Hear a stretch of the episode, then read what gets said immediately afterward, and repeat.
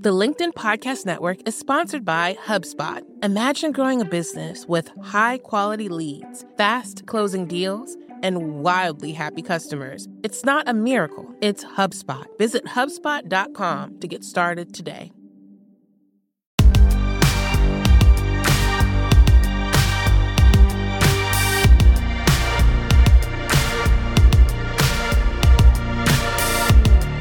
Hello and welcome to the Big Technology Podcast, a show for cool headed, nuanced conversation of the tech world and beyond. We are ready to talk meme stocks, SPACs, Bitcoin, and all that jazz. Because our guest today is Andrew Ross Sorkin. He's the co anchor of Squawk Box on CNBC, the founder and editor of Dealbook at the New York Times, and the author of Too Big to Fail, which might have some good lessons for our time today. He's the perfect person to help us make sense of this moment. Andrew, welcome to the show. Thank you for having me. I am uh, a, a longtime fan and listener, first time, um, first time on the on the show. So thank you. Uh, it's great to have you on, and, and the feelings are mutual for sure. Um, so I'd love to start open ended, um, just talking about the economy in general. So right. it seems to me right now that the market is crazy, and you watch this stuff every day, um, and it seems totally absurd. So what's your sense of you know the market's rationality or lack thereof right now? What's happening here? Okay, so well, we have to break apart what we're describing as the market for a second. Because you know, I, I was going to start uh, telling you like I, am here to deliver a message on behalf of the meme stalkers, but like, okay, okay, so we'll wait for so, the second second. But you just said it. There's one part of the market that is yeah. this meme stock driven mm-hmm. um, explosion, and and that is something I think unto itself. Then there is the market uh, if you the sort of market excluding uh, all of that, and then there is this thing we'll call the real economy uh, over here. Mm. Mm-hmm. They're all potentially interrelated, or you'd like to think. Um, the stock market unto itself, again, meme stock excluded for a second, I think is I don't know if it's fairly valued. Maybe it's a little bit uh, over its skis. There's lots of excitement still about uh, where we are, but you're even starting to see what they call the great rotations people moving in and out of technology into travel because they think everyone's going to travel again and all sorts of like that. That seems at least rational. Uh, what's happening, and we can debate about whether there's going to be more infrastructure spending or what the Federal Reserve is going to do. But what's really caught everybody's excitement are the meme stocks. You know, the, mm-hmm. the AMC apes and uh, the GameStop, GameStop, hysteria, and don't forget Bed Bath and Beyond, or, or or some of the others that are completely and utterly divorced from reality. Alex, uh, yeah, it, you know, it, it's a bunch of people who have an idea. Um, I don't think that the idea is about fundamental investing. It's about demonstrating that they can push up the price of a stock. It's I hate to use the word manipulation because and people will get very angry if you put it in this sort of context, but I think there's a group of people who would like to press the price of a stock up and you're seeing it in this sort of very unique social media enabled you know mobilized moment and i think that's that's what's happening. And some of those people are doing it because they actually believe in the stock. Most of them are doing it to sort of prove something. Other people are doing it hopefully just to make a lot of money because they think they can sort of ride a wave. Um, so there's a lot of elements to this. Right. And so let's get right into the meme stock thing. Um, so the argument that people make to say this is totally normal is that all stocks are traded on momentum and stories. And so, what if a GameStop or what if an AMC is uh, traded on a story and people just get mad when it's you know the common person doing it versus uh, you know uh, traditional investors that are doing it? What do you think about that argument?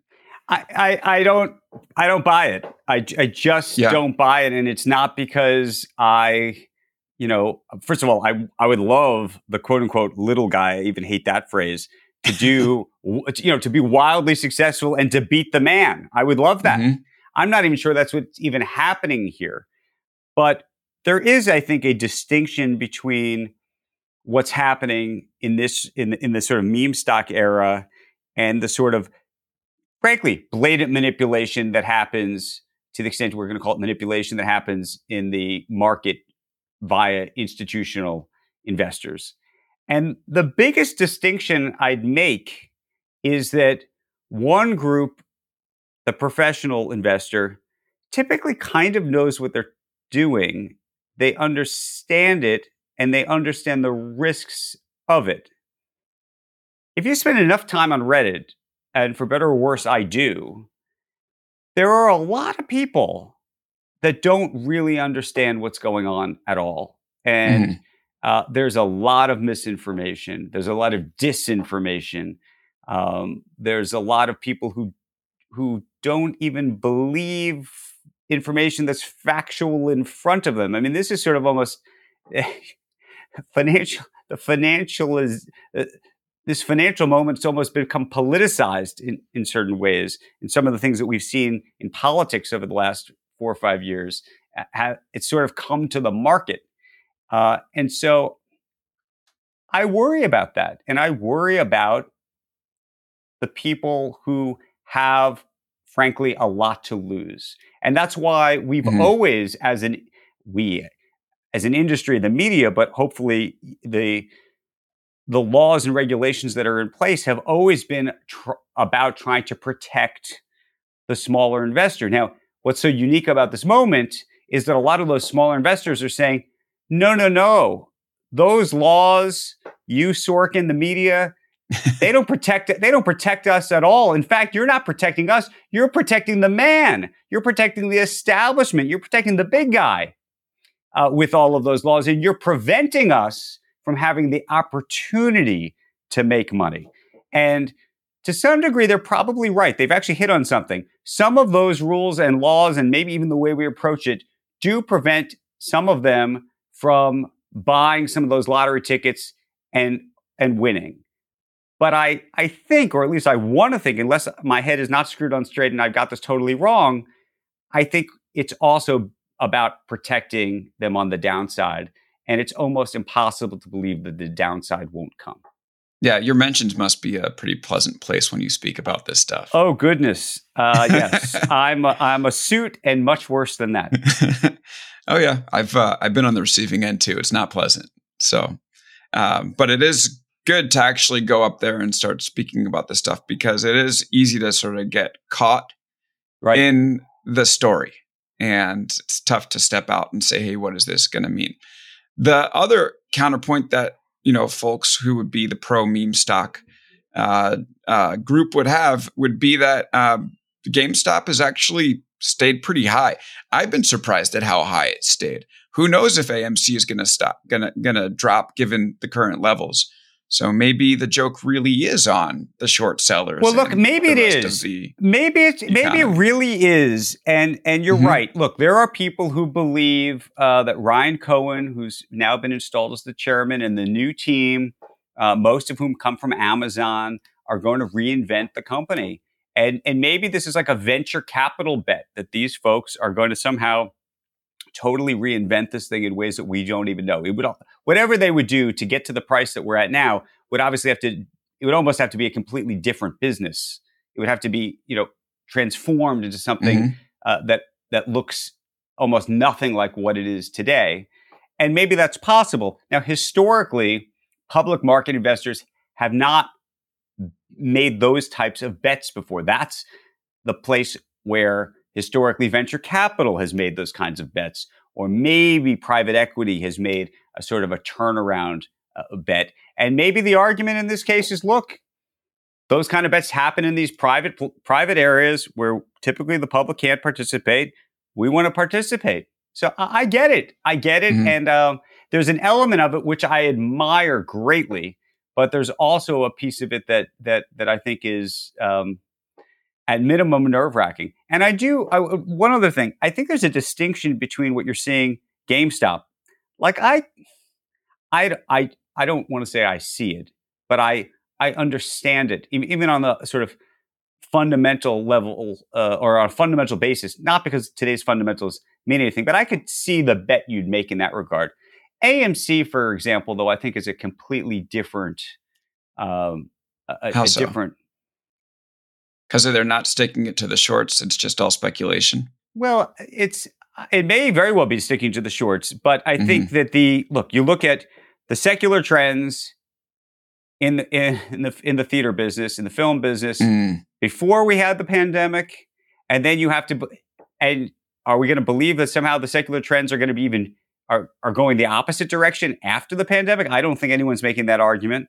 Nobody's making the argument that Adam Aron, who's the CEO of AMC, is planning to somehow magically transform the company. He's not saying he's going to transform the company, right? This isn't, I mean, right. whether Ryan he's Cohen right into it. He's yeah, like well, whether saying, Ryan Cohen will, yeah. will will transform the company or not, he sort of represents this sort of sun god that's going to come in and do something different. Adam Aron's not claiming he's going to do anything different. In mm-hmm. fact, the only thing that Adam Aron's doing is is to some degree, and, and I, I, I also admire this, though I think that raises all sorts of questions. Yeah, he's winking at the at the uh, he's winking at them, retail investors, and saying, "Keep on going, keep on going." And by the yeah. way, at the same time, and I don't want to say he's taking advantage of them, but mm-hmm. if they're taking advantage, he's taking advantage yeah. by selling shares to them at prices that I think he knows full well are vastly overvalued. Right. And so he's he's taking that money, using it hopefully to pay down debt and maybe put the, the company in at least a, a better position to not fail. But is he putting it in a better position to have, you know, great shoot the moon success? I'm not I'm not sure that's that's his plan. Yeah, so where does this go? Does every CEO all of a sudden need to have like a meme strategy where, you know, they uh, make a, do an AMA on Wall Street bets and try to, you know, corral all these retail investors? You know, I think there's a whole ver- whole world of CEOs who say, "Oh my God, could this happen to us? How's this going to work?" Da da da da. Mm-hmm. In some respects, there's an argument to be made this can't really happen to every company out there, and especially massive, large companies. I mean, it would be very hard for a retail base of investors to move the stock of an Apple or a mm-hmm. Walmart mm-hmm. or an Amazon in this kind of way. Um, what made these things attractive was both the short interest. Um, I don't want to say the small amount of volume, but the sort of the, the, these were smaller companies. I mean, by the way, now they're big, big, multi uh, tens of billions of dollar value companies. Um, so it's possible at some level this can happen. I don't want to say that that nobody's susceptible, but I think there's sort of a range of kind of company with a kind of valuation and a uh, a kind of perspective around these issues, around what the short interest is like for something like this to happen and be attractive to this group.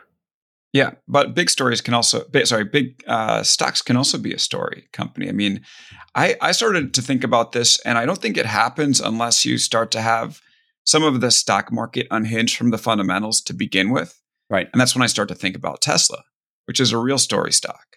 Yes. So, but I don't, I guess Elon can do it on a scale because he's Elon, but it will be more difficult for other companies to do that. But no, and, and look, but that's the argument. I mean, I think a lot of people would say, look, look at Tesla. That was a yeah. story stock and people believed and look at where it is now. And so why can't that be AMC? Why can't you will, why can't you will the valuation, not just the valuation, but the success of a company into being simply by getting behind it and getting behind its stock and effectively giving them the opportunity to raise so much money that they can they can do these things. That is possible. By the way, there's an intersection here probably with crypto, which is to say yeah, that we'll you know that had soon. people yeah. but had people not decide some people thought like would Bitcoin succeed? That was a bit of a belief system. It is a belief system. And 11 years later, people still believe. So, yes, if people will decide they're going to believe in AMC for the next 100 years and they decide they want to keep giving uh, Adam Aron money, maybe this can end spectacularly. Yeah. So, let's think about what's going to happen next because you've said that either this type of manipulation or whatever you want to call it is going to be regulated or they're going to prove that the whole system is broken and cause some lasting changes. Right. So, what could that look like? Right. There's there's two two possibilities probably relatively binary. Mm-hmm. One is that Gary Gensler at the SEC decides that he's going to crack down, for lack of a better word or phrase, on this kind of trading. Either he's going to regulate um, what can be said uh, on on on social media platforms about stocks. Uh, whether he's going to try to prosecute um, some of the people that have been involved in these things uh, online. I don't know if that's a good case or bad case. I don't mm-hmm. think, by the way, it'd be a particularly popular case to ma- be made. Uh, but you know, could you find email? You know, could you subpoena some of these individuals' emails, uh, have them talking about how they don't believe the stock is worth anything and that they're trying to manipulate the price to push it higher, mm-hmm. and they actually like say that in email? And could you bring a case against them and make an example of them? Yes, you could. And then how would that change the dynamic? Would it force Reddit and other social media sites to, to put in different different procedures and, and things? Maybe in the same way that you're seeing Facebook and others try to deal with misinformation or disinformation in the world of politics. I mean, that's when it could get interesting in, on one side of things. The other side of things is if they really succeed, they could effectively break the markets as we know them. I mean, one of the things that's so interesting is if if you own the Russell mm. 2000, which is an index, passive index, it's actually doing quite well, almost spectacularly so. Why? Because AMC and GameStop are part of it. And so mm. you could start to do things to the market that divorce it from reality and and I don't know what that where that ultimately goes. But again, at, by the way, at some point, everything's not going to go to the sky. Something will go wrong. And when things go wrong, lots of things typically go wrong. So that's when I think mm-hmm. the, the divorcing of everything will come into play. Yeah. I think it would be also tough for the SEC to start cracking down on this in particular, even if there are people that are manipulating on the back end, because so, they will face this backlash and they've been so ineffective elsewhere like the elon musk thing for instance like when elon right. can tweet uh, sec stands for uh, you know a three letter acronym and the e is elon's right. and they, they can't do anything to him but so it's that, yeah. that's a great question though um, mm-hmm. well i think there's two issues one is gary gensler is a different person than jay clayton who's the former uh, chair of the sec gary's just gotten into this role and I think he's going to want to put his stamp on this agency and make a mark. Um, I do. And so I just, I, I don't think that we, I, I, think it's almost impossible to believe that he would have done something already in any kind of real way. I'd also remind uh, your listeners, and it's such a fabulous story if, if you can go back mm-hmm. and Google it and find it. Michael Lewis wrote a piece probably 20 years ago. This is after the dot com bubble burst about an 18 year old kid that the SEC had actually prosecuted, hmm. um, or I, I, should say sued, uh, because it's not a criminal case, uh, for effectively tr- manipulation using chat boards and the like to push stocks. Uh, and they won. Um, hmm. And so you should go back and find the article. It is, I mean, Michael Lewis. Yeah, we'll link it. Like in, everything in he does yeah. is, you know, mm-hmm. is perfect. But um, it's a great article. But it really gets at this issue. And so, could he could he go after uh, some individuals? I wouldn't be surprised if he were, and I wouldn't be surprised if he even went after an Elon Musk. I wouldn't be surprised if he tried to um, go after some of the people, uh, some of the higher profile people involved in SPACs, just to make a point. Yeah. Well, it, will be interesting. I mean, the the uh, order of operations on that is going to be important, right? Because if you're if you go only after like the folks involved in this retail trade, and I know there's lots of implications there, and you leave Elon and you leave the SPAC guys alone, you could have a problem on your hands. So, bingo. Let's talk a little bit about uh, another speculative asset. Although I'm going to get in trouble for saying that, Bitcoin. Um, right. So when I hear you talk about Bitcoin, you seem somewhat amused, pretty skeptical. Obviously, the price over the last couple of months has gone wild, you know, up to around 60,000, down to 30,000, back up again, down again. Where do you think the freight train's heading on that front? On the price, I have no idea. I mean, I think there's now um, mm-hmm. a considerable group of people who believe in the idea of Bitcoin. I've been fascinated by Bitcoin mm-hmm. probably since about two. I think I met. I'm trying to think. I met Brian Armstrong, who I remember trying to convince me uh, of Bitcoin's benefits. Had I listened to him, I, would probably be in a different profession right now. Back then, um, did you buy? I did not. I did not. Uh, I did not buy Bitcoin. You like to you like to ask guests, you know, whether they own.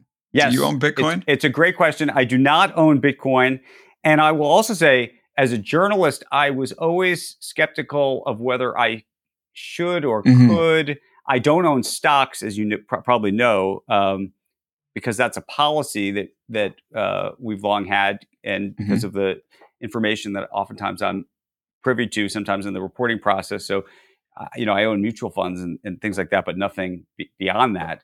Um, and I always didn't know is Bitcoin count as a currency? How would we think about it? it's so strange that? in terms of what it it's funny is. because my kids now, yeah. but now that it's become sort of a mainstream thing and might even be a bit of a currency, uh, maybe I'd feel more comfortable owning it. I, I don't know. My kids, I have two 10 year old boys and a four year old, but the 10 year olds are trying to design NFTs.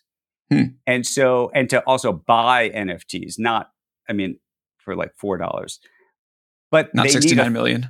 Uh, right, not not the people, but they need Ethereum, which would mean uh-huh. that we so we we need to get a wallet for them, mm-hmm.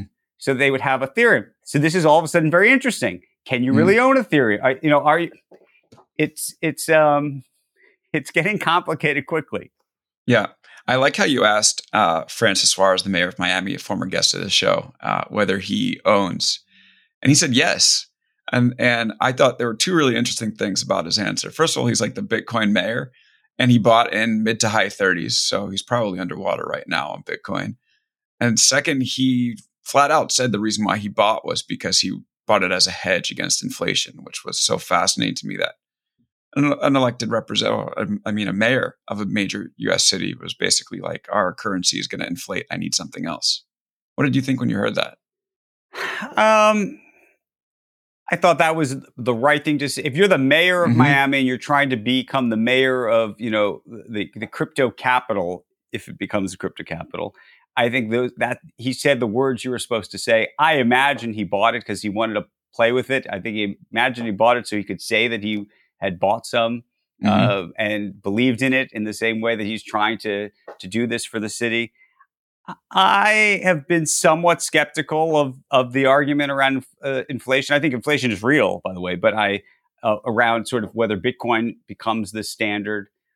Um, it may, it may not. It's it's to me the whole thing is so hard to figure out, and maybe I'm maybe that makes me too skeptical of it. I think it could it could have some success. I just don't know if it's really going to turn into a currency. I don't mm-hmm. know what happens when there is regulation you know, uh, for the first time, um, we just learned that 401, there's a couple of companies that are going to start working on 401k plans to allow you to put crypto into them.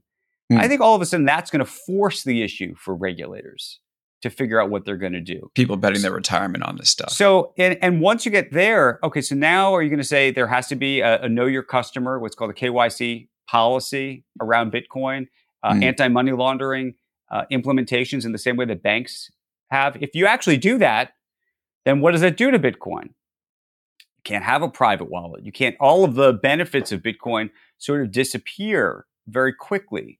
Um, so I think there's that.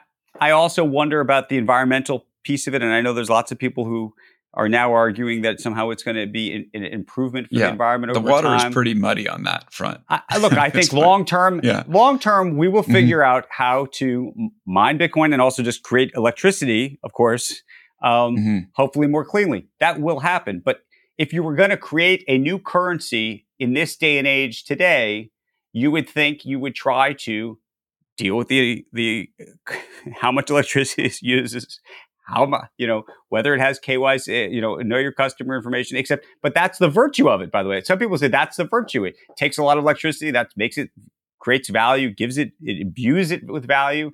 And of course, the fact that it's anonymous also imbues it with value. So, yeah. And, you know, talking about the inflation stuff, I don't agree with, you know, Francis Suarez that it is a uh, good check on inflation. But I also, my perspective on why it's increased so much, I'm curious what you think about this, is that um, money has become uh, somewhat meaningless to lots of folks recently. I mean, of course, I think there's a lot of money matters. floating around. I think yeah, it's stimulus money nuts. that's floating around. Yeah. I think the Federal Reserve being as low as it is. Look, you know, you have Michael Saylor at uh, MicroStrategy. He's now effectively raising money from public investors in taking out loans. This is like a his company's turned into a leveraged, basically a, a leveraged Bitcoin fund is effectively what it is. And people are willing to loan him money to go buy Bitcoin. Hmm. That's what's happened. It's extraordinary. So, so it yeah, feels like a house a, of cards. There's a lot of money floating around, and the question is when the music stops, and the music will stop. Mm-hmm. Is Bitcoin somehow completely not correlated to all to everything else? I have a hard time believing that, but there's clearly a lot of people who, uh, you know, uh, spent uh, spent time in, in the month of June in Miami who believe it. That's right. Yeah, I think the Bitcoin Miami emails have finally tailed off in my inbox. I don't know about yours.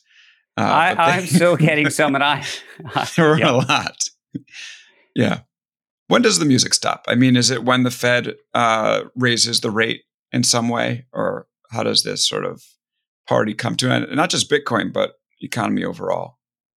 So uh, the the only lesson I feel like I learned writing Too Big to Fail and, and you know reporting around that crisis, and now really trying to understand financial crisis as a phenomenon is every financial crisis is really only a function of one thing, it's too much debt, it's too much credit leverage in the system. Uh, you can have as many bad actors as you want on the stage doing as many bad things on the stage as you could imagine. So if you think that the SPAC people are being irresponsible and you think that the SEC is not minding the store and you, you name your, you can name whatever you think is bad. It doesn't really matter unless there's too much leverage in the system. Um, and so the question is where that leverage is today. It's not at the banks. Um, and so the question is, is it somehow levered into crypto? Is uh, this quote unquote shadow banking system? Is that where the leverage is? Um, clearly, one of the big places the leverage has moved is, you know, the, even the phrase too big to fail. Back in 2008, we talked about it in the context of banks.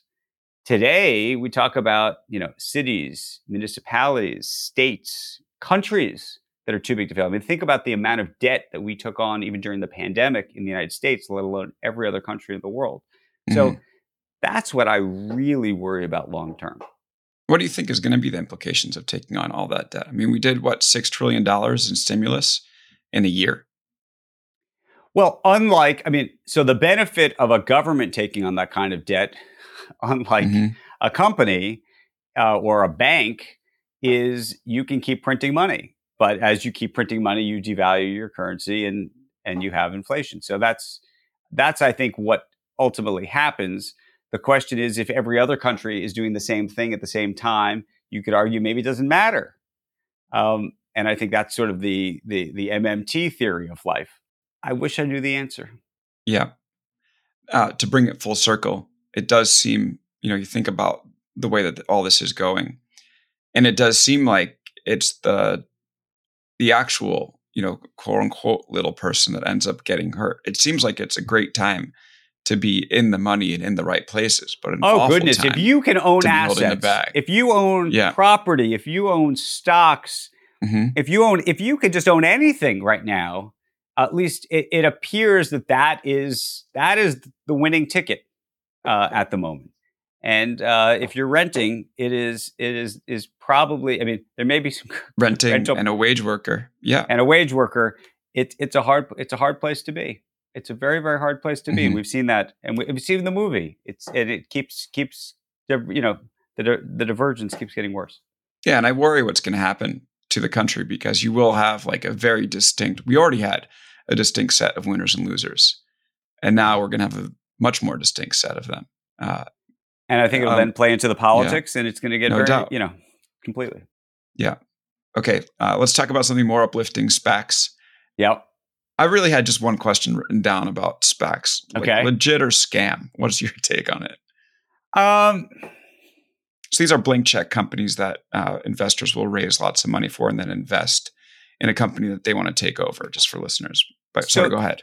It's okay. The answer is yeah. actually it's not binary. I actually think SPACs will be around for a very, very long time. I think mm-hmm. they'll be mm-hmm. a feature of the market. And by the way, they were a feature of the market for years. They were just sort of a, a dark sort of corner, and people did think they were uh, somewhat shady. I think that this uh, sort of SPAC phenomenon we're seeing is probably going to be long term actually a good thing for SPACs insofar as they're going to uh, create more regulations and other policies and better practices around these things so that they're not um, effectively backdoor ways for mm-hmm. companies mm-hmm. to go public that shouldn't be public. I mean, that's the issue. Right now, it's a backdoor, it's oftentimes a backdoor way for a company that is has no business being public to be public without going through the sort of rigorous process of an IPO. That's, I, I think, the issue. Um, pushed by quote unquote sponsors um, who really have no interest in actually hanging around the hoop at all and actually investing in the company, but you know making a quick buck. That's the the, the problem. I think longer term, you're going to find um, more SPACs with more reputable sponsors, or um, and that's not to say that the current sponsors aren't reputable. There are some that are and some that aren't. Mm-hmm. That will have more attractive pricing uh, and more attractive transparency around what they're doing and then it will become just another sort of way for companies to go public. But but I don't think we will um, look at it as askance as we are now, and I think we're looking askance today rightly. Yeah. This is kind of an inside baseball question, but did you read Duhigg's story on uh, SPACs and Chamath? On Chamath? Curious I did. What you thought about it? You know, I thought uh, I, I, worked with Charles for many, many years. He's a great mm-hmm. uh, writer. I thought he did a great job with the piece. Um, I think Chamath's a, an interesting, complicated, uh, brilliant guy um, who I think has skated, you know, but skates close to the edge, mm-hmm. no question. Um, and I, I think 20 years from now, he, he, will get credit as the SPAC king. I think he will get credit, but the question is whether that will be good credit or bad credit. And, and I don't that's know. label you want. No, no, mm-hmm. and I and I'm not sure what the I'm not sure what the answer will be. Um, mm-hmm. You know, I only say that because I think if you're, um, as we were talking about before, if you're a Gary Gensler and you're trying to make your mark, and you look at the SPAC market and you think that it is not being done uh, above board, you know, a lot of these SPACs are presented in you know the, in the best light always. Mm-hmm. And I'm sure that if you subpoenaed the emails, you would find lots of people of these sponsors, maybe the Chamaths of the world and people like Chamath who are emailing each other. And clearly they have projections that are not great and projections that are great. Um, mm-hmm. And if you go out and make only great projections, but you don't acknowledge the other projections, you know, yeah. is that a good case to bring? Maybe it is. I don't know. But I think that that's the kind of thing that you could see. All these things that we've talked about uh, meme stocks, Bitcoin, SPACs. I like the way that they work in theory.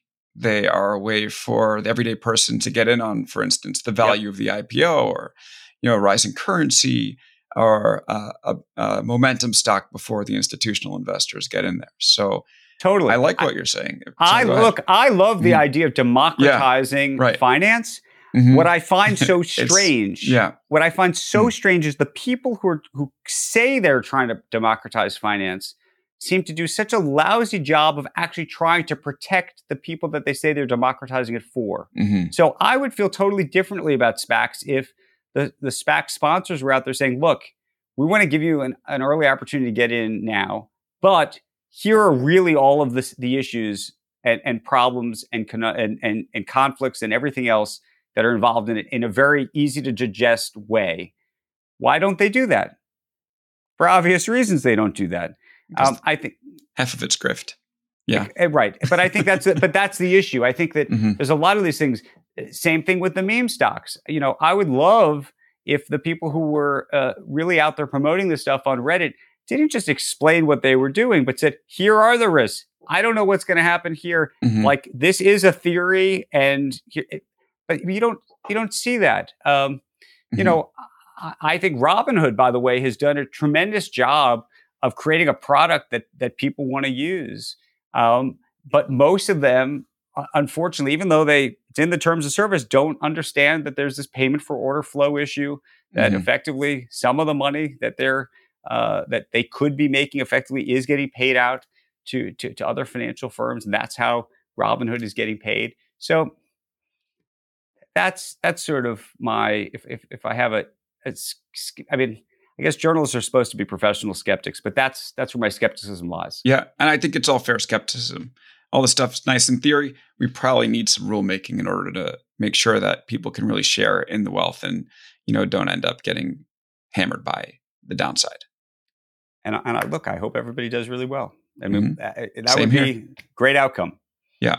Okay, let's take a quick break and talk about big tech antitrust, one of our favorite discussion topics when we come back. The LinkedIn Podcast Network is sponsored by TIAA. In the last 100 years, we've seen financial markets swing, new currencies come and go, decades of savings lost in days, all showing that a retirement plan without a guarantee, quite simply, isn't enough. So, more than a retirement plan, TIAA makes you a retirement promise a promise of a guaranteed retirement paycheck for life, a promise that pays off. Learn more at TIAA.org backslash promises pay off. Hi, I'm Tomer Cohen, LinkedIn's Chief Product Officer.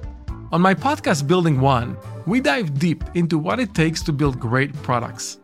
Recently, we had Zach Perret, the CEO of Plaid and he shared about his struggles building a financial app for consumers and how he was able to turn it all around with a critical pivot. Take a listen.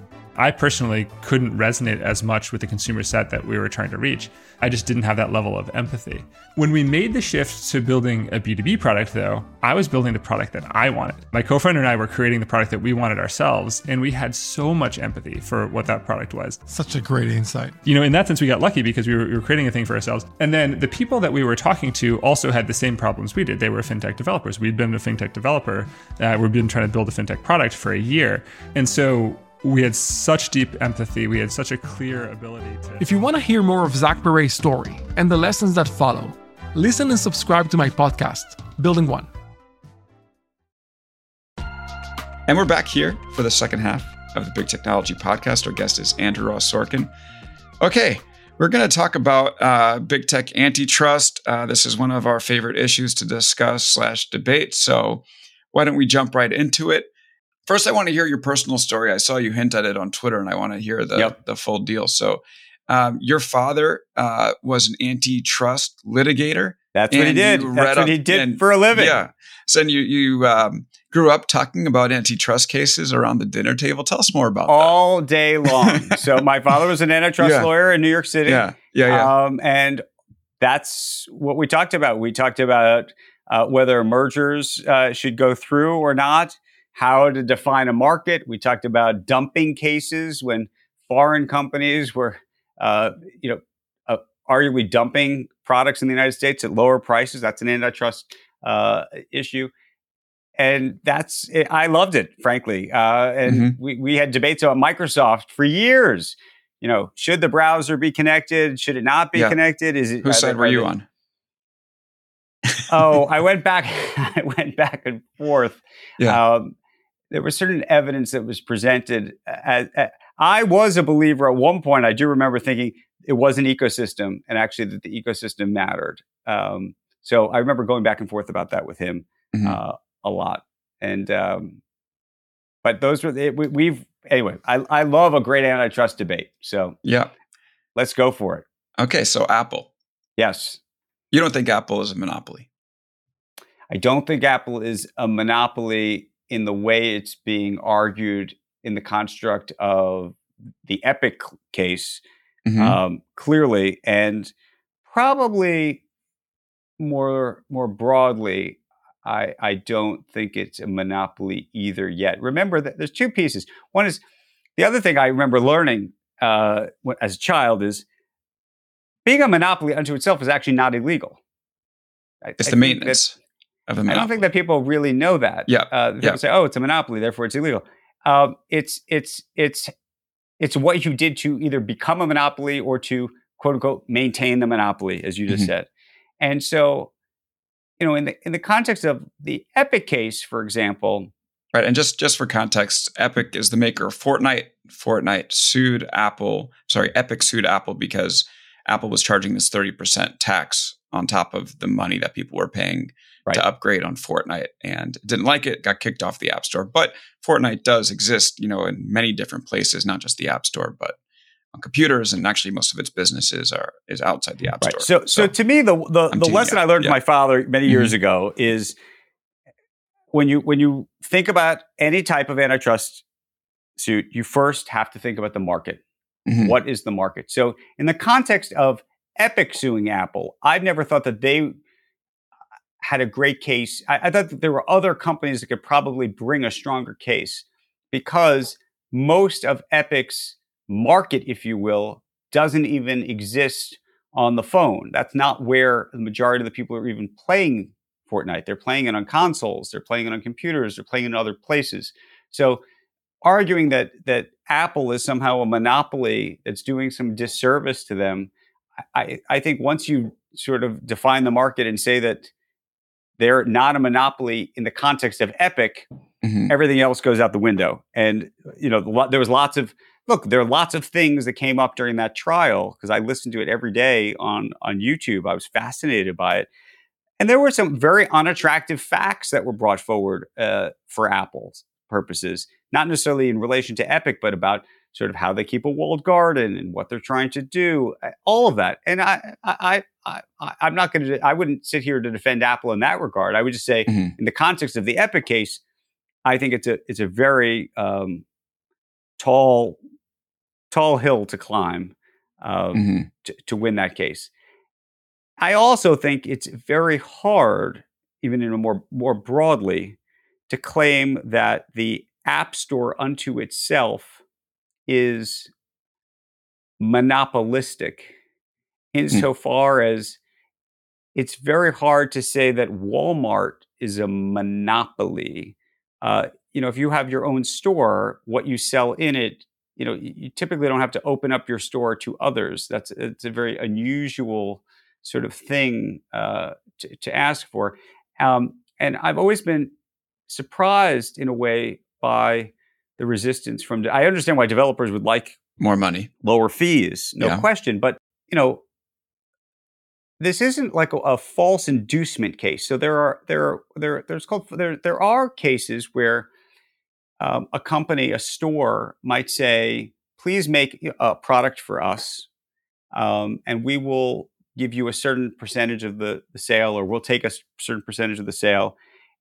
And they they bring you in at a you know at five percent, and then 12 months later they jack the price on you, right? Mm-hmm. That would be a problem because you've you've built a product for a specific thing and then they've they've changed the terms on you. In fact, at Apple, the terms have actually only gotten better, right? They've they've they, first of all they've either been at 30% or in some cases they've since come down. So it's it's not like everybody who was developing for Apple didn't know what the arrangement is. It's a little and and people forget that every product, every developer is developing for Apple. It's a little bit like if you were an automaker and an auto supply maker, uh, you know, the, you, you said that we're looking for steering wheels for this car, and mm-hmm. you will make the steering wheel for this car. And then the steering the, the auto supply maker decides to make a steering wheel for this car and then decides they don't like the deal. But okay, it is it is uh, that's kind of what's happened here. I'm yeah, because it is so sure because you're talking about like the the I mean the way to to get to people people using phones like that's become the internet in a lot in a large so part. yeah so they that is actually to me the most interesting piece of this at some mm. point you can just make a public policy argument which is a case that the government would have to bring i think not an individual company but the government right. could bring a, and it, it really is a public policy issue, which is to say, at some point, do you decide that it's somehow bad for the economy for a company to be of a certain size and scale? Um, I'll give you a great, by the way, example of this. So after the baby bells, uh, were, after the bells were broken up, this is in, I believe, the late 70s, early 80s, there was a fascinating case um, where there were uh, third party uh, companies that made telephones, like the physical telephones, mm-hmm. and they weren't allowed to connect into the Baby Bells networks. It was it was called it was an interchange business because the Baby Bells said you have to use our physical phones on the network. And a lot of those third party companies sued and they lost um, individually. But then the government brought a case and they won. Mm-hmm. And so I think that that's to me the sort of larger piece of it. And, and again, there is a sort of public policy question, and I don't know the answer. But I also don't know if you broke it up, or or I, am not sure what the what the um, solution would be because I do think that the reason why you buy an iPhone, the reason mm-hmm. I buy an iPhone is because I like it the way it is. I do actually. I don't think I'd be happy if it was the Wild West. Otherwise, I'd buy an Android. True. Uh, that definitely has something to do with it. It's also um, they get you locked in on the ecosystem. So if you started using an iPhone before Androids were good, you're kind of stuck there. Now you're going to break all your group messages if you go Android, and you'll appear as a snot green bubble. I also I also think, by the way, that mm-hmm. what people don't appreciate is what do you think the implication would be if they won? Let, let's say let's say there was now multiple app stores in the iPhone. Yeah. What happens? It just means that the hardware will get more expensive. Okay, that's a good point. That's that's what it'll get passed on to you. So that's why I think there's some interesting sort of dynamics well, that are often not thought about yeah. thoroughly in the public policy. Do you, do you think Apple could raise the iPhone price and still sell the same amount as as they are? I mean, it's pretty high right now. Could they go to fifteen hundred dollars and sell the same amount, or does that make switching become more appealing to people, given that Android's really improved? Like, there's got to be a ceiling for them in terms of the way that they raise their prices. So I've always thought there'd be a ceiling for yeah. them. And, and, then look at us. Hasn't it hasn't it surprised you? Oh, I mean, yeah, this goes has. back to meme stocks a little bit. Like the world is a little bit divorced from what you might think is completely realistic. Totally. Um, look, maybe for you know the highest end phone, I think there will come up on a on a on a top. I would imagine, mm-hmm. but I also think they could probably manage to create um, not cheaper phones, but sort of more middle tier phones, and and and build a build the premium effectively into that. Yeah. Also, the whole reason why they're so adamant about this stuff is because they realize people are going to hang on to their phones for longer. It used to be they'd upgrade every year, every other year. Now you could hold on to a phone for four or five years and not suffer too badly for it. So they need that App Store revenue in order to be able to justify their $2 trillion valuation, even in our non realistic Right. World. But by the way, you could also decide from a public policy perspective that it doesn't matter that Apple has a $2 trillion valuation. And so right. that shouldn't be that shouldn't yeah. be part of the calculus. The question is if there was a lower price, mm-hmm. would that you know, where would the value go? That's the other question, by right. the way, I mm-hmm. think, which is to say, would that value really get spread out? Would it just go to those other companies? Uh, is that a better answer anyway? Um, and I don't know the answer.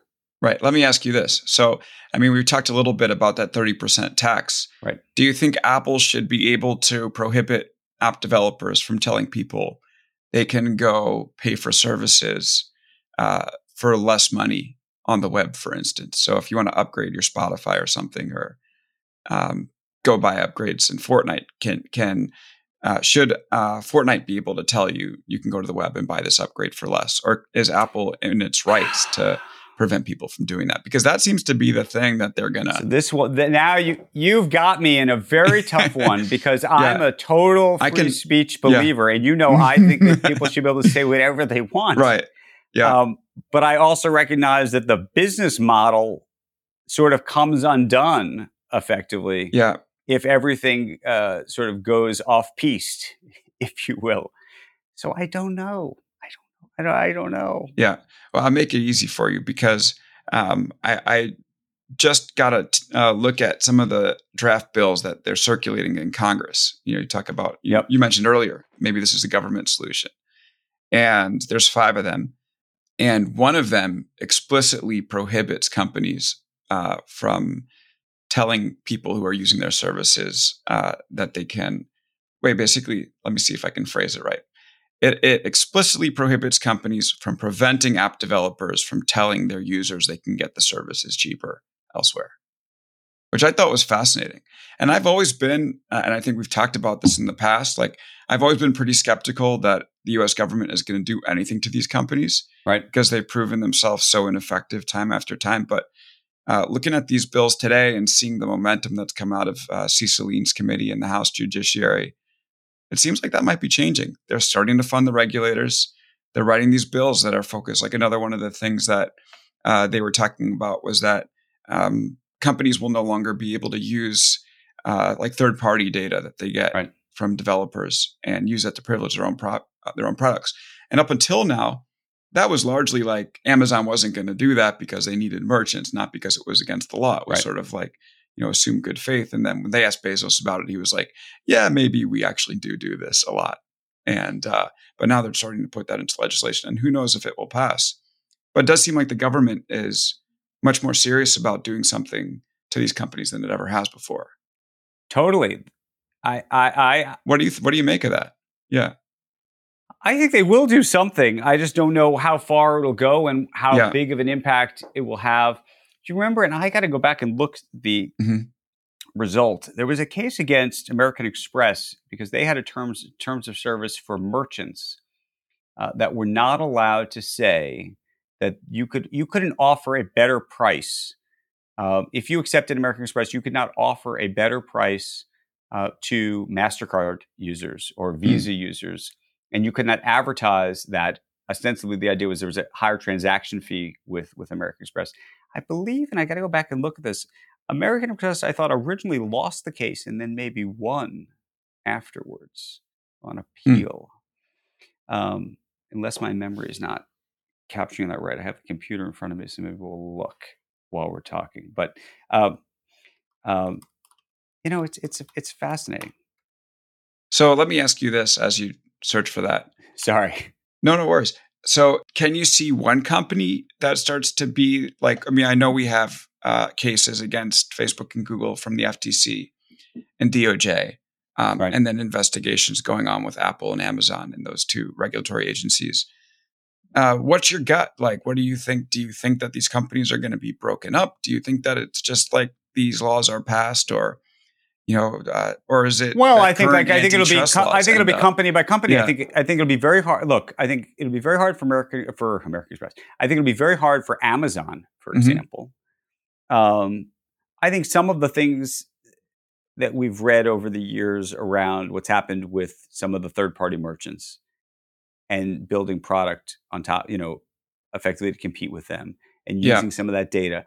I think there's going to be uh, rules, regulation, and enforcement around that that's going to make that kind of thing very difficult. Do I think that Amazon unto itself is going to get broken up? I'd be very hard pressed to see that really happen. Yeah, do I think it's tough to do? Also, very tough to do. do. I think yeah. Facebook will ultimately get broken up?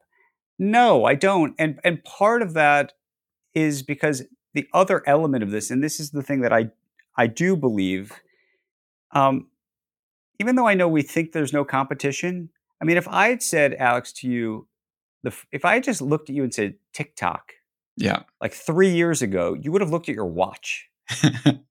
it's true, right? Like that's what would have happened. Yeah. And so if you go look at the top 20 largest companies in America 30 years ago, and you look at the top 20 largest companies in America today, like they're pretty much all different.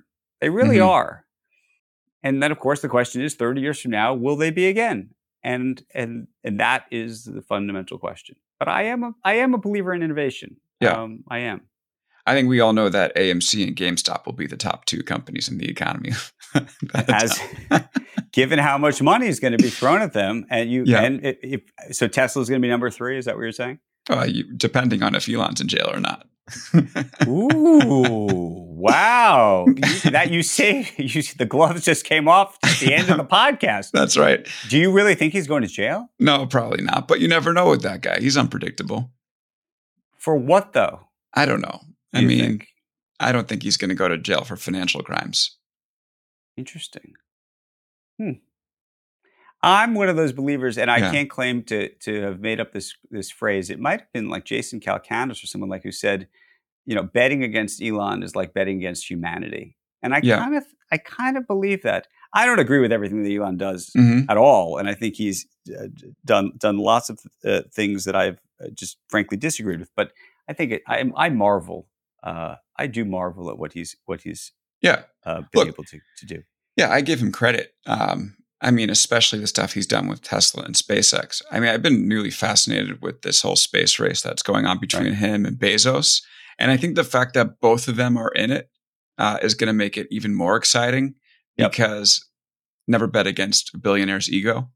And these two guys have egos, you know, the size of the planet. And they're going to put everything they have into right. one up okay, the but, other. But are, is all of their wealth going to be taxed such that they won't be able to do this. Oh, what do you think is going to happen? Because I mean, I guess like that's another big thing that they're talking about this 40% capital gains tax. Well, last thing before you answer that, yeah. I'll just say I, I wouldn't bet against Elon, the com- you know, the companies, but the dude is a maniac. Like he's so unpredictable, and he's shown an uh, a total inability to grasp with like what the consequences of his behavior might be. So, you know, I don't think he's going to be in jail, but would I be surprised? Not a hundred percent. Okay, sorry. um, yeah. Wealth taxes. Wealth tax. I don't know if we're going to get to a wealth tax, but I, I do think that there is a real question about coming up with a fairer tax system. Mm-hmm. And um, I, I'd like to, I mean, that's the one thing that I've cared about for a very long time. I think it's very important in a democracy that people feel that the system is fair. Mm-hmm. Um, I think it's actually, I think taxes are actually part of that democracy.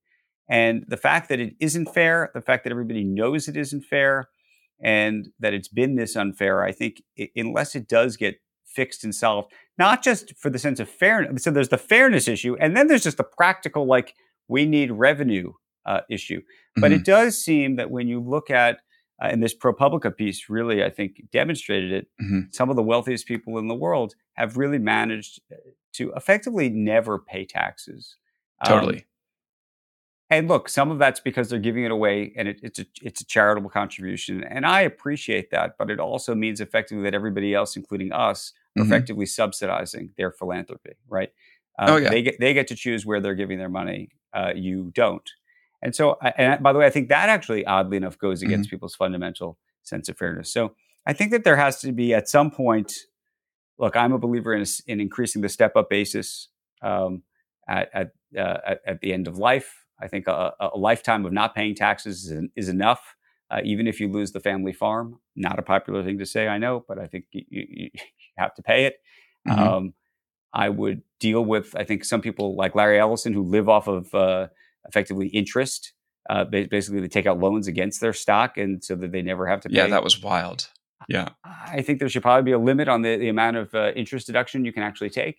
And I, very unpopularly, would probably tax um, great philanthropy, meaning most mm-hmm. philanthropists, including Warren Buffett or Bill Gates, effectively are transferring shares, typically founder shares, mm-hmm. into either their foundations or to a charity, which means that those shares, which have created enormous value and, and wealth, if, if you will, will never be taxed ever. Um, when they're sold by the charity.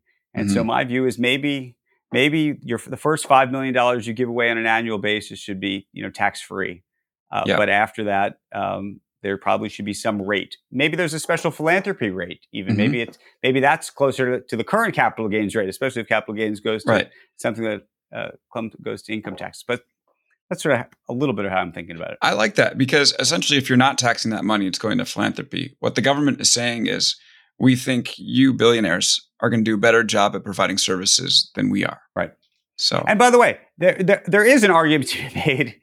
I do want people giving to philanthropy. There should be charity, I, but it can't be a complete substitute for government. It can't be a complete can't be a complete substitute. And I mm-hmm. think that if you took twenty percent of it, uh, a it would go towards the government, and b then it would also go towards the philanthropy. I would also say, you know, look, I mean, we can have lots of debates about Bill Gates, but I was going to say what Bill Gates has done. No, but what Bill yeah. Gates did, even during COVID, mm-hmm. actually to me proved that you actually occasionally might want a billionaire out there yeah. working on some of these projects. I agree with you because 100%. they effectively, you know, now uniquely though, they're almost yeah. like nation states because they're competing with the government. But in a way, that competition was probably helpful. Yeah, no, I agree. I think that Gates's work on the vaccines in particular uh, help push everybody forward. And I'm glad to be vaccinated. So I'll say that much. Um, but it does strike me as unfair, you know, talking about that ProPublica story that right. all these billionaires are paying less tax than big technology. it yep. just seems crazy. Yep. I'm struggling to make it. And, you know, that should be, there should be some more fairness on that front. Well, after this podcast, yeah. you won't be struggling to make uh, yeah. it. I know yeah, that. I mean, I, w- aren't you going to be on your, like, you know, Series Scraping C, by. Series D?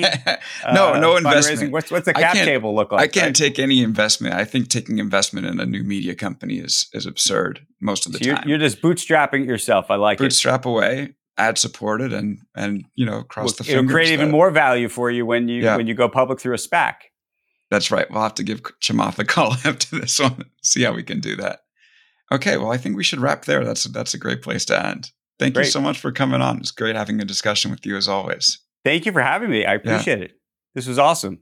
Are you still now doing? I'm, uh, now I'm oh, looking at you this way, but yeah, yeah, yeah. Are you still doing uh, clubhouses and spaces, or have you given up on that? Oh, um, I haven't done any clubhouses in quite a mm-hmm. while. I turned the yeah. I turned the notifications off, which might be yeah, part same of it. Same here. Same here. Because they were very aggressive with the notifications, which I thought was smart for them to do. But then I they just became less valuable to me over time because I haven't seen mm-hmm. as many people like you and others on it. I've done a little bit of the spaces stuff here and there. I haven't been hosting anything really myself. Occasionally, I'll listen in.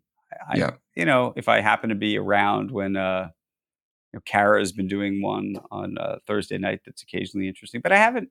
I don't know. What's what's your take on the whole whole audio uh, live audio space? Yeah, I I was always a little skeptical of Clubhouse because I thought it would be tough. I remember to, you wrote the very controversial right. tweet, sort of tweet. I got dunked on pretty hard for that, yep. but I always thought it would be tough for them to a keep the middle class of creators around. So like there were going to be a few people that were going to accrue a million followers, right? But everybody else, you know, who might have been able to attract a larger audience elsewhere, shows up on Clubhouse and gets like forty people, and it immediately becomes a terrible experience right. to them. They don't want to go back. And then I think the challenge from Twitter is pretty significant, and I think that Twitter Spaces has potential long term and is good as a feature, you know, to right. pop up here and there as something you'd want to jump into. But I think that Andreessen Horowitz definitely overpaid uh, in terms of their investment right. in Clubhouse, and Twitter seems to be doing a lot of the right things to make this thing something that is useful when the time calls for it, but you know, not like a revolutionary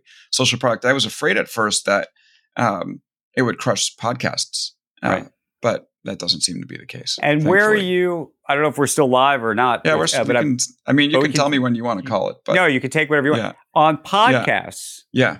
yeah. Um, how do you think about sort of the free RSS, if mm-hmm. you will, versus what you see happening with the walled gardens, the Spotify kind of situation, uh, or Luminary, or uh, sort of the substackization, substackization of yeah. podcasts? Yeah, it's really interesting. So, actually, um, talking about taking money, when I first decided to start this, I did hear from a VC who wanted to put money into the podcast in particular uh, because he believed that there was real opportunity there. Right. And the way that he wanted to do it was do it subscriber based. So, like kind of a Patreon model. Yep. I think that there's like a real place for that. And I wouldn't be surprised if this show ends up doing that. Maybe okay. do one free show, one paid show a week or something like that. But like, I also think that there's really something to be said, especially early on, for. Getting your stuff in as many platforms as possible and making it accessible. Like, I remember I was late to turn on Stitcher for this show. Okay. And I was like, all right, who uses Stitcher? Then I turned Stitcher on. It became an important part of the audience. Right. So people like had been um, talking about like, oh, is Spotify, Overcast, like every single uh, platform. People even listen on desktop. So as I'm building, you know, it's important for me to grow the biggest audience possible. I wanted to make it available to everyone. And which network yeah. or which platform gives you the best access to be able to get directly to the consumer? Because I know obviously mm-hmm. one of the big issues with Apple is that you don't really have a direct relationship, for example. Oh, yeah. So that's the problem. There's no direct relationship with people. Um, like there are listeners that will come in through third party platforms like Spotify, Overcast, Apple, but all those platforms will own the relationship with the listener. Now, like Apple is starting to uh, make it possible to do like a paid element of the subscription. So right. if you're listening with Apple and you want to pay for like bonus episodes, you can do that, but it's just one platform. So there are others out there like Supercast that make that possible. But yeah, look, I, I mean, I wrote a story about this recently. I think podcasts are a massive, massive opportunity that are just starting to hit their stride and you have only 107 million Americans that listen to them, leaving about 200 right. million plus uh, that have yet to make it in. And over time, I think there's going to be podcasts that appeal to everyone, and they will largely replace the radio. Right. So um, I would expect it to go in all different directions. What are your favorite podcasts these days? I mean, I listen to the Daily pretty religiously.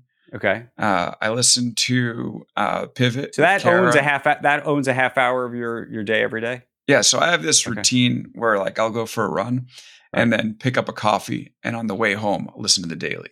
Okay. So I would say probably three out of five, or three to four out of five shows I'll listen to. What do you do on the run? Music? Yeah, I, I, also listen to a podcast, but okay. it's not it's not a spoken word podcast. And uh, I think I've admitted my EDM love on this show before, so I have right. no problem saying it again. It's the Above and Beyond uh, okay. mix they put on every week. It's two hours, so it gives me two good runs, and then there's another DJ I listen to that gives me another hour. Got it. So, okay. yeah. So, so you listen. Okay, you listen to Kara. What else? Kara and Scott on uh, on there, right. and then just a smattering of others. I like the realignment. I don't know if you listened to them before. Yep uh, and Enjeti, Marshall Kosloff. They have like really interesting conversations about politics and tech, uh, and come to it from like I don't know, not they don't do the traditional talking points, right. which to me is great. trying to think what else. Basically, anything else that people suggest. You know, I've also gotten into some of these narrative podcasts. Um, yep.